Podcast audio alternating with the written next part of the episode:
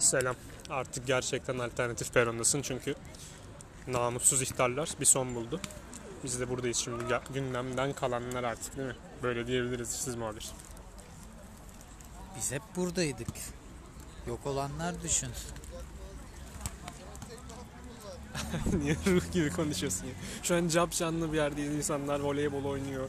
Bir yanımızda böyle cıvıl cıvıl bira içenler var.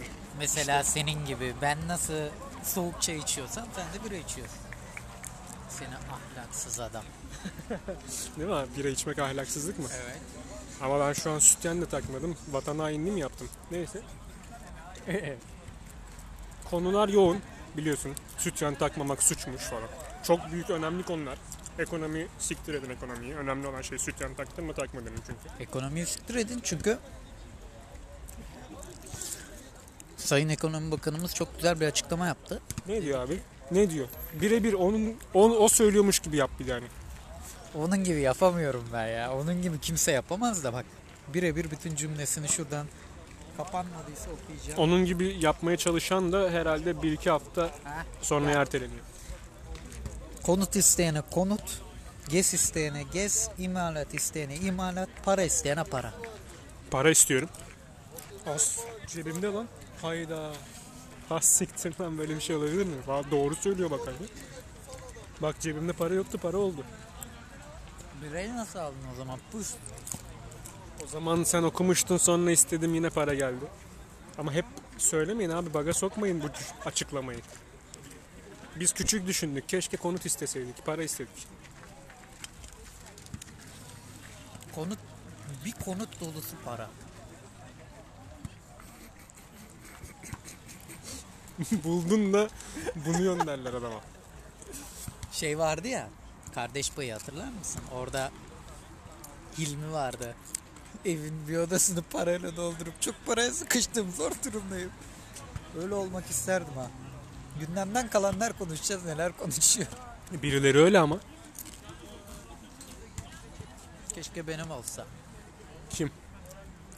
O birileri öyle değil mi? Keşke benim de olsa. Para mı yoksa Para. Evet. Şimdi Çok konular yoğun diyoruz abi. Konuşur musun artık yeter ya. Bir şeyler anlatacaktın. Luna krizi, kripto para krizi falan. ya Kripto paranın zaten mantığı bu mu yani? Abi enflasyon arttı mı bir yerden bir şey çöker hemen böyle dengele mi yani? Ya şimdi çok takip ettiğim birisi vardı. Benim ekonomiye bakışımı değiştirmiştir. Ben şimdi bunu Verecek misin? yerken kıtır kıtır yapıyor ses gidiyor mu acaba onu da merak ediyorum. Gidiyor. Gidiyor ASMR olarak bunu algılayabilirler. Bedava ASMR servisi. Bir de şunu şöyle yap. Ha, Neyse. Yok isim vermeyeceğim ben. Çünkü onu Herkes de bilmesin, her çapulcu bilmesin onu. herkes tanısın istemiyorum. Çapulcu demeyelim de herkes tanısın bilsin istemiyorum. Zaten şu anda çok az insan biliyor. Çok fazla insan bilmiyor da. Ama taklitleri çıktı abi. Hangisi doğru, hangisi yalan belli değil. Ya ben Aslı'yla iletişim halinde olduğum için. Ha. Ya neyse. Şimdi kardeşim. Her çıkan şeyin bir düşüşü vardır. Her düşen şeyin bir çıkışı var. Ha, her giren şeyin de bir çıkışı oluyor öyle gibi. Onun gibi mi? Onun gibi. Şimdi baktığın zaman dünya üzerinde bir dünya enflasyonu var. Yani bu bir gerçek. Sadece Türkiye'de yok. Ha belki Türkiye'de biz mevcut ekonomik yapı ha, nereye bas? Kapattın zannettim. Mevcut ekonomik yapı gereği bunu çok fazla hissediyor olabiliriz. Maşallah. O kaydı durdur. Şimdi ara kesildi, kaynadı bir şeyler oldu. Birisi bir papelci başı diye birisi var. O aradı vesaire. Yalanları ortaya çıktı. Niyeyse yine yalanlar söylemekte. Abi sen aynı zamanda psikolojiden de anlayan biri olarak. Niye bu kadar yalana başvuruyor olabilir? Öncelikle Bursa Spor'un küme düşmesinde emeği olan herkesin aklını seveyim. Peki sen akıl nasıl seversin? Bundan bahsetmek ister misin yoksa geçelim bu konuya? Geçelim geçelim. Şimdi ekonomiden bahsediyorduk. Ee, Türkiye'de daha yüksek hissedildiğinden enflasyonun bahsediyorduk. Ama ee, buradan nereye bağlayacaktım onu hatırlayamadım. Konuyu çevir. Aynı şu an önümüzde top çevirdikleri gibi. Evet. Şimdi ha şundan bahsedeceğim. Şimdi baktığın zaman dünya üzerinde hali hazırda var olan bu ekonomik savaşın bir şekilde sahaya da yansıması gerekiyordu. Bir sebep olması gerekiyordu ortada. Ki bu da biliyorsun Ukrayna-Rusya kriziyle birlikte iyice ortaya çıktı. Yani Ukrayna-Rusya krizi dediğin şey Bir sebep bilhassa yapılmış bir şey mi yoksa oldu. ne Ya diyorsun? Sebep oldu. Bilhassa yapılmış yapılmamış o kadarını bilemem ama bir sebep oldu. Peki Çin'de şu an limanlarda yatırılan gemiler hakkında düşüncen nedir? Küresel enflasyon nasıl hizmet ediyor ya da Çin niye böyle bir bir şey yapıyor yani? Şimdi şöyle e, dünya üzerindeki enflasyon zaten ortada. Çin niye böyle bir şey yapıyor? Çin hani e, müttefiki olan devlete destek ve zaten biliyorsun daha öncesinde işte Huawei tarzı ürünlerin Amerikan tarzı işte Google vesaire yerlerinden engellenme olayları falan dönmüştü. Bunlara bir cevap olarak yapıyor olduğu kanaatindeyim. Peki abi bunları yapıyor da silah mı bir anlaşmada çekildi mi? Hani reddetti bir şey oldu yani orada da bir Avrupa'nın huyuna suyuna gitmedi mi Çin? Ama eee, olası bir durumda da yani Rusya'yı ilk satacak ülkelerden bir tanesi de yine kendi çıkarları doğrultusunda olası bir durumda Çin'dir. Bu kadar da net yani. Tabii ki. Çünkü kendi halkına bile aslında saygısı olmayan bir ülkeden bahsediyoruz. Şimdi biz hep yıllardır şundan bahsettik. İşte Uygur Türklerine büyük zulmediliyor falan. Gerçi kimi siyasetçilerin hiç umuru bile olmadı bu durumda. Ama bir baktık ki Kuanda fabrikasından videolar ortaya çıktı. Macintosh bilgisayar üreten bir fabrika. Bir ay boyunca iş yerine, fabrikalara tıkılmış insanlar. Yani Çin'de böyle bir zorbalık sistemi, bir kölelik sistemi gibi bir işçi dünyası var. E bu bağlamda Çin'in ucuz iş gücü olmasını yatsımıyoruz değil mi? Ama insanların ekonomik gelişimi için Çin modeli ne kadar doğru? Almaya mı çalışıyor abi?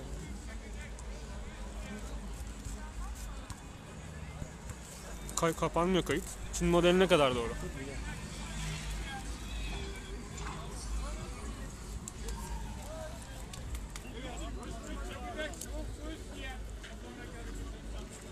abi lütfen cevap verir misin? Çin modeli ne kadar? Bir dakika ya. Başka bir şeyle ilgileniyorum ben şu anda. Ha, Çin modeli. Baktım da bir şey olsa. Ha? Neye baktığım önemli değil de onun hakkında bir şey söylemek istemiyorum. Dikkatimi çekti sadece. Ne, ne yapmaya çalıştığı dikkatimi çekti. Ha, Çin modeli şimdi eee, şöyle burada yanlış anlaşılacak neye baktığım ama Çin modeli ben Çin modelini destekleyen bir insan değilim şahsen ama ee, Türkiye'de de yine Çin modeli veya Çin modeline benzer bir model uygulanmaya çalışıyor. Çin modeli Çin'de yani başarılı olmuş olabilir. Fakat Türkiye'de veya Avrupa'nın herhangi bir ülkesinde bu modeli uygulayamazsın. Bunun için öncesinden çok büyük yatırımların, çok büyük belki fedakarlıkların yapılmış olması gerekir. Abi sadece o mu? Başka bir şeyden bahsediyorum. Fabrikadaki bir aydır çıkarılmayan işçiler bile aynı, aynı zamanda. Bu tarz bir şey uygulayamazsın. İnsan haklarına aykırı zaten. İnsan haklarına aykırı bilmem ne yani bu insan hakları öyle bir şey ki Tamam mı? Buna, buna kabul müsün yani? Bir ay boyunca çıkmayacaksın iş yerinden. Öyle bir şey ki Devletin ekonomisi gelişecek, halkın gelişmeyecek. affedersin ne emmeye geliyor ne gömmeye geliyor. Tamam mı? Abi sen bu konuda ben Mesela- bir örnek ver Yok bak. ben ben bu konudan bahsetmiyorum. Ben ben sana bu konudan bahsediyorum. Ben bu konudan bahsetmiyorum. Öyle bir şey ki yani insan hakları. Yani adam seni bir ay iki ay iş yerinden çıkarmayacak. Sen bunu nasıl kabul edebilirsin ki? Ya edemezsin. O apayrı bir şey. Benim aklıma başka şeyler geldi bu insan hakları deyince o yüzden. Yine gündemden gündeme geri dönelim. Türkiye gündemine geri dönelim. Kaftancıoğlu'na verilen ceza, siyasi yasak falan. Ne diyorsun abi? Özellikle şöyle- mi sence Canan Yani- Kaftancıoğlu'nun bir sonraki seçimlerde milletvekili e, olma durumu neredeyse yüzde yüzdü. Çünkü bekleniyordu da bu zaten. bir başarı öyküsü çiziliyor ya? Ee, ama ben burada ilk yanlış hatırlamıyorsam şey zamanında söylemiştik bunu Ekrem İmamoğlu ve Mansur Yavaş'ın seçimi kazandıktan sonraki olaylarında. Ben bunun sadece Canan Kaftancıoğlu'nun başarısı olduğunu hiçbir zaman düşünmedim. Canan Kaftancıoğlu'nun tek başına bir başarısı değildir bu. Hani e, bu sadece tek başına Ekrem İmamoğlu'nun da başarısı değildi. Bu aslında kaybetmesi gereken bir taraf vardı. Karşısında Ekrem İmamoğlu olduğu için o kazandı mı diyorsun yani? Hayır, tam olarak öyle demiyorum. Halkın bir tepkisi vardı. Ee, kaybetti. Kaybettikten sonra Daha da kaybetti. şeyler oldu. 800 bin. Kayıp oranı yükseldi. Ekrem İmamoğlu ve Canan Kaftancıoğlu iyi bir organizasyon yaparak e, oylarına sahip çıktı. Tamam mı? Bunları Elzem yadsıyamayız. Ama ben sana cezayı soruyorum. Şimdi Tamam oraya geleceğim işte. Şimdi. sorumu ben bir Oraya- budaklandırayım. oraya Daha sorumu ben. sormadım çünkü. Ha söyle. Şimdi bir yandan hani bu yüksek anlattığım bu başarı öyküsünü baltalamak için özellikle onun üstüne oynanan bir oyun olduğu söylenmekte. Diğer yandan ise bakın 5 cezadan ikisi düşürüldü. Düşürüle düşürüle düşürüle düşürüle 5 yılın aşağısına çekildi ceza ki hapis yatmasın. Şimdi hangi açıdasın ya da iki açıda da değil misin? Nasıl bakıyorsun? Yani şöyle eee Sayın Canan Kaftancıoğlu'na niyetleri hapis yatırmak değildi bence. Çünkü eğer hani hapis yatırılmak için yola çıkılmış olsaydı zaten bu cezalar düşürülmezdi. Fakat eee, milletvekili en başta da söylediğim gibi milletvekili adayı olması, milletvekili olması engellenmek istendi. E bunun da en büyük örneklerinden biri bu. E biliyorsun bir ara Sayın Cumhurbaşkanımıza da bir siyasi yasak gelmişti. Siyasi yasak yaptılar. 2027 yılına kadar siyasete giremeyeceğiz. Peki kim onu- Olacak olan şey de şu. Kim onun siyasi yasağını düşürdü? Hiç o konulara girmeyelim değil mi? Olacak olan şey de şu. Daha mı başarılı olarak geri dönecek? Cumhuriyet Halk Partisi Canan Kaftancıoğlu'nu siyasi yasağı olmasına rağmen görevden almayacak. Ama bu tebliğ edilince mecbur almak zorunda kalacak. Sonra yazılı olarak tebliğ edilecek. Yine görevden almayacak. Dava açılma süreci gelecek. Dava açılma süreci girdiğinde görevden alacak. Olan olay bu olacak yani. Daha hatta görevden de almayacak belki Canan Kaftancıoğlu kendi istifa edecek belki. Manevi olarak orada zaten o ayrı bir Ha. şey de. Şimdi yani bu görüşlerine katılıp katılmadığını sorarım. O ayrı bir dava. Onun yazdığı işte bazı şeyler var. Ama bu kadar yıl önceki tweetler yeniden gündeme geliyor. O zaman niye başkalarınınki gelmiyor'a geliyor olay? Bir de bu açıdan bakınca nasıl görüyorsun onu? Şimdi yani en başta da belirttiğim gibi bir ceza kesilmek istenmiş olabilir. Şikayet gelmiş olabilir. Yani bunların herhangi biri olabilir. Çok böyle nokta konulara da girmek istemiyorum şu anda.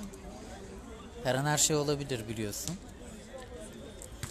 Dolayısıyla yani Canan Kaftancıoğlu'na bir ceza kesilmek istendi. O da bu şekilde kesildi. Ama Canan Kaftancıoğlu'nun yazdıklarına ben katılmıyorum birçoğuna. Birisi de şöyle yazmış. İşte bakın diyor. Bu şekilde bir görüşe sahip olan insan var ortada işte Ermeni soykırımı konusunda düşünceleri vesaire falan. Ve böyle bir etnik farklı açıdan bir etnik bakışa sahip olan bir yükselişi getirmek istedikleri için siyasete yükselen değeri bunlar kılmak istedikleri için konuşulan değeri bunlar kılmak istedikleri için böyle bir operasyonel bir şey yapıldı. Canan Kaftancıoğlu aslında bu şekilde şişirilmiş de oldu diyenler var. Bu söylemlere katılır mısın? Ve sadece kendisi değil, o görüşü savunanlar. Açıkçası bunun hakkında hiç düşünmedim. Canan Kaftancıoğlu meselesi beni de çok da ırgalamıyor. Yani ben şu anda Canan Kaftancıoğlu meselesine değil daha başka şeylere kafa yormakla. Peki o zaman ben sana şu soruyu sorayım. Az önce bahsettiğim şeyle bağlantılı olarak Ümit Özdağ diyor ki çünkü Nagihan Alçep Canan Kaftancıoğlu noktasında onu topa çekmeye çalışıyordu. Sarı muhalefet diye suçladı bile ilginç bir şekilde. Hatta Ümit Özdağ FETÖ'cü olmakla su- itham etti artık. O zaman biz de İngiliz prensesiyiz öyle mi? Neyse onu geçelim. Şimdi diyor ki Ümit Özdağ o zaman diyor Kaftancıoğlu'nun tweetlerine bakıldıysa Nagihan Alçı'nın Hilal Kaplan'ın da tweetlerine bakılması lazım Tabii ve o zaman görelim diyor. Yani bu tarz bir tweet atmış. Ne diyorsun? Yani ayranı yok içmeye atla gider bir yere diye bir laf var ya. Burada bunu kim cuk diye oturuyor? Ümit Özdağ mı yoksa Nagihan mı yoksa isim belirtmeyelim mi? Yani Ümit Özdağ aslında birçok konuda haklı şeyler söylüyor. Çünkü eee, hani nasıl diyeyim ben bazı noktalarda Ümit Özdağ haklı buluyorum. Sen o zaman bir Zafer Partili misin yoksa sadece görüşsel olarak katıldığın noktalar mı var? Herhangi bir partili değilim. İşsiz partilisin. CHP'li de değilim. MHP'lı mısın? MHP'li de değilim. AKP'li misin? Adalete Kalkınma Partili de değilim. Bunu böyle söylüyor. Sen zaten onlara bir yanladın demektir. Kimse kusura bakmasın. İyi Partili de değilim. Yani değilim. Zafer Partili de değilim. Ama tabii ki bazı noktalarda kendisini eee, tebrik ettiğimde oluyor. Nasıl? Birebir bir mi? şey, Nagihan Alçı konusunda da yani baktığın zaman herkes hata yapabilir. Herkes hatasından geri dönebilir. Bu kişi Nagihan Alçı da olabilir. Hatasını kabul edip yürekten bir eee, dönüş yaşamış olabilir. Ya ona bakarsanız o gün mesela Ekrem İmamoğlu'nun yanında sadece Nagihan Alçı yoktu. Ama Ekrem İmamoğlu'nun yanında olduktan sonra ne dediğini duydun mu? Bir tweet'i var son zamanlarda atmış. Tweet ya da yazı bilmiyorum. Şunu diyor. Ben asla sizin tarafta olmayacağım. Hani o otobüsü kastediyor. Yani otobüste oradaydım diye sizin taraftayım zannetmeyin. Ee, ne güzel bir şey işte o zaman. Demek ki Sayın Ekrem İmamoğlu her görüşten insana değer verip Kapısını açıyor. evet İsmail Saymaz'ı da çağırıyor. Nagihan Alçı'yı da çağırıyor. Rasim Ozan Kütahyalı'yı da çağırıyor. Onu çağırmıyor. Eşi var lan zaten diye. Şimdi Ertuğrul Özkök'ü çağırıyor. Ertuğrul Özkök. Çağırabilir. Belki İyi bir gazeteci mi? İyi bir gazeteci midir Ertuğrul Özkök yoksa gazeteci midir yoksa gazeteci bile değil midir? belki bir gün işsiz muhabiri de çağırır. Net bir soru. Bak soru sorayım. Ertuğrul Özkök iyi bir gazeteci midir? Ne münasebet canım gazeteci bile değil midir? Tamam ben cevabımı aldım kardeşim. Bu kadar düşündürüyorsan. Ertuğrul Özkök Sayın Ertuğrul Özkök bir gazetecidir. O kadar. Yani gazetede çalıştığı için gazetecidir öyle mi? Gazetede çalıştığı için, basın kartı olduğu için bir gazetecidir. Ama iyi gazetecidir, kötü gazetecidir. Onu bilemem. Onu işverenleri söylesin. Tamam. Sen Hürriyet Gazetesi'nin genel yayın yönetmenisin. Gazetende Ertuğrul Özkök'e sayfa verir miydin? Veriyorsan bu sayfa kaçıncı sayfa olurdu? Aynı zamanda bu sayfanın kaçta kaçını kullanabilirdi? Ya da ne münasebet canım ben Ertuğrul Özkök'ü niye gazetemde Ben Ertuğrul Özkök'e birinci sayfayı verirdim. ne de olsa yazamayacak. Onu sen söyledin ben söylemedim. Sürmanşeti verirdim. Abi niye gülüyorsun abi? Ertuğrul Özkök. Ne yani? Niye Ya, abi Ertuğrul Özkök'le bu kadar dalga geçmeni gerektiren ne var? Şöyle. Ertuğrul hani bu işin sen gülüyorsun diye gülüyorum ben bu arada.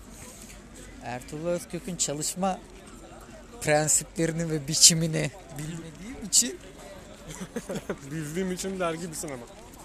bilmediğim için kendisi hakkında herhangi bir yorum yapmayacağım. Kaçıncı sayfası veririm diye. Nasıl çalışıyor bilmiyorum kendisi. Peki. Ben sana birkaç tane çalışma stili örneği vereceğim. Neyse geçelim bu konuyu. Ben anlarım. Rahmetli Mustafa Cengiz'in bir hatırlarsın. Tekrar bunu anlat. Sıkışınca beni buna başvurttun. Bak dilimde dönmedi. Peki tamam.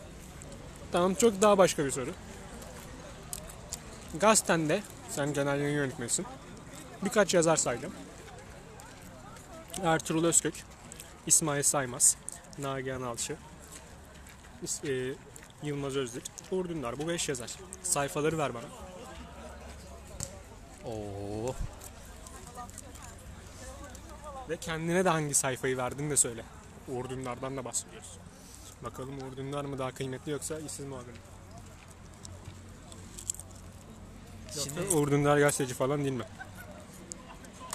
şimdi bu saydıkların içerisinde bir numara Uğur Dündar. İki. Bir numara. İki numarada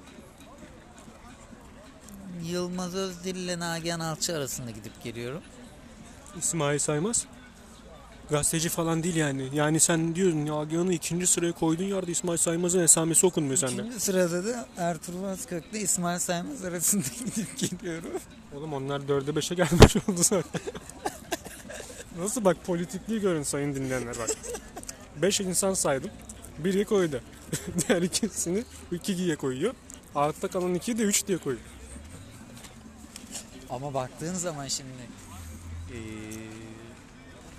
Uğur Dündar'ın gazeteciliği hangi görüşte olursa olsun insanların normal gazeteciliği hani siyasi görüşten bağımsız olarak tartışılmayacak derecede iyi bir gazetecilik.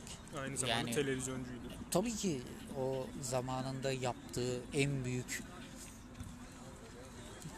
eee, en çok konuşulan daha doğrusu korsanların gemisine helikopterle inmeyi bugün hangi gazeteci yapabilir? İşsiz muhabir yapabilir. Peki senin kameramanına vurulmaya çalışılsa, senin kameramanına işte te- temasta bulunmaya çalışılsa sen ne yaparsın? Mikrofonla dalar mıydın? Uğur Dündar bambaşka bir insan ya işin şakası. Ben müdahale eder miydim bilmiyorum. O anki ruh halime bağlı ama muhtemelen ben de müdahale ederdim. De yani öyle bir müdahale yapar mıydım bilmiyorum. Uğur Dündar baş, bambaşka bir insan ya. Yani ben sana şöyle söyleyeyim o zaman.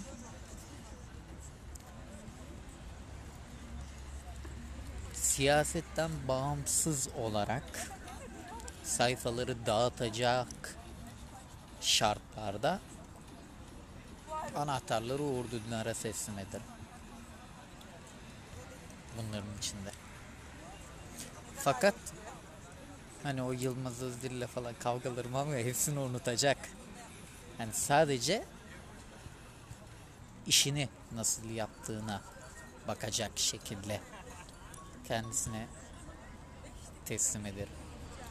Peki sen gazeteyi bu şekilde işte yazarlar bu beşli kesin var bu beşli. Sonra bir yandan bir yandan Cem Toker'le Besim Tavuk geliyor. Gazeteyi ziyarete bulunuyorlar.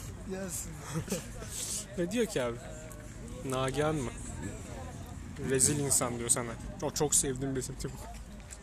Senin sana diyor rezil insan diyor. Nagihan'a demiyor. Sensin rezil insan. Nasıl onu sen gazetede alırsın? Ne dersin Besim Tibuk'a? Haddini bil der misin? Sen artık senin çağın geçti, yaşlandın sen otur yerine der misin? Şimdi çok sevdiğim besim tubuk falan. Bunlar doğru kelimeler değil. Kelimelerimizi seçerek kullanalım. Tamam hiç sevmediğim Besim Tibuk. Hiç sevmediğim de değil. Besim tubuk, besim tubuk. Bu TRT'yi de satacağım te- besim tubuk yani. Hmm. Yani sen bu aslında bunu savunuyordun eskiden şimdi Besim Tibuk'un bu açıklamasını eleştiriyorsun yani. TRT'yi bile oha o kadar da değil artık o, o kurumda satılmaz mı diyorsun? Ankara. Bak Besim Tibuk, Besim Tibuk'un en çok sevdiğim cümlesi şu. Besim Tibuk'tan açıldı konu. Besim Tibuk'un en çok sevdiğim cümlesi şu. Elimde diyor dünyada gelmiş geçmiş en iyi ekonomi kitabı var. Onu da ben Yazarı da yazdım. benim. En sevdiğim cümlesi. Yani o zaman sen elinde en iyi gazetecilik kitabı var yazarı da sen misin? Tabii ki. Nasıl işsiz gazeteci? Bunun örneği. Peki gazetende gazetende ertesi gün hapı reklamı, prezervatif reklamı falan yapar mısın? Yaparım niye yapmayayım? Alkol reklamı yapar mısın? Yapmam. Yasak. Hükümet değişti. Daha normal şekilde tüketilen şeylerin Niye şimdi bu normal değil mi? nasıl?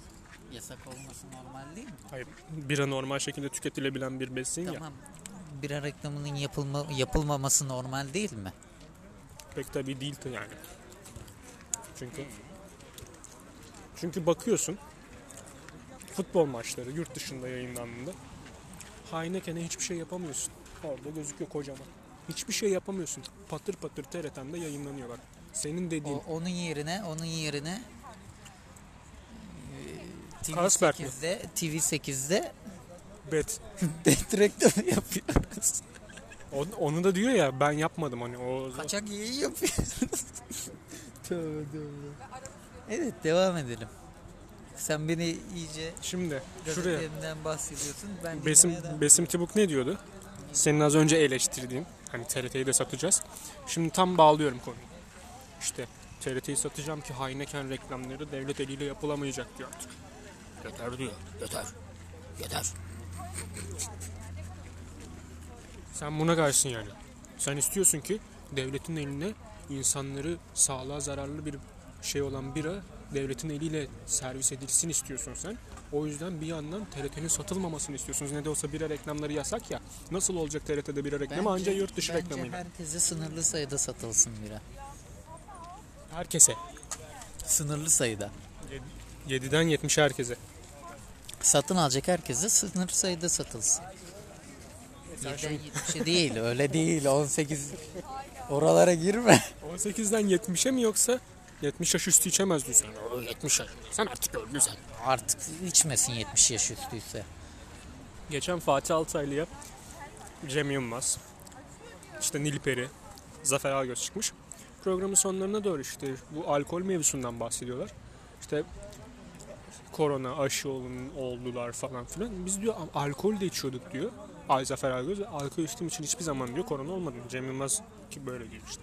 Fatih Altaylı diyor ben maske taktım o kadar hani ama alkol içtim diyor şey yapmadım olmadım bir kere alkol almadım korona oldum falan. Kim diyor onu? Fatih, Fatih Altaylı.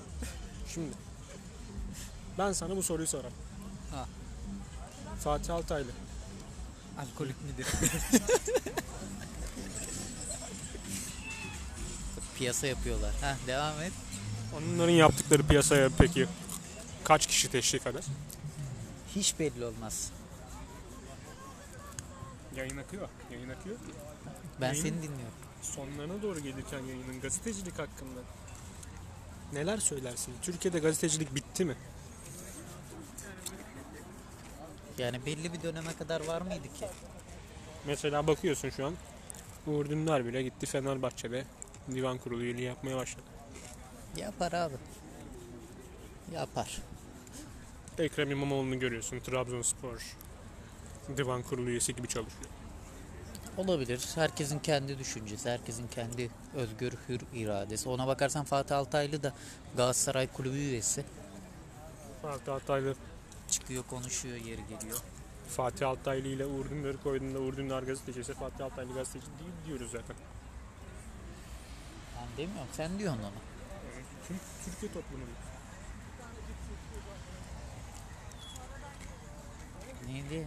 Le- rahmetli Levent Kırcı ne diyordu? Sen dönek misin mi diyordu? Yani yalaka falan.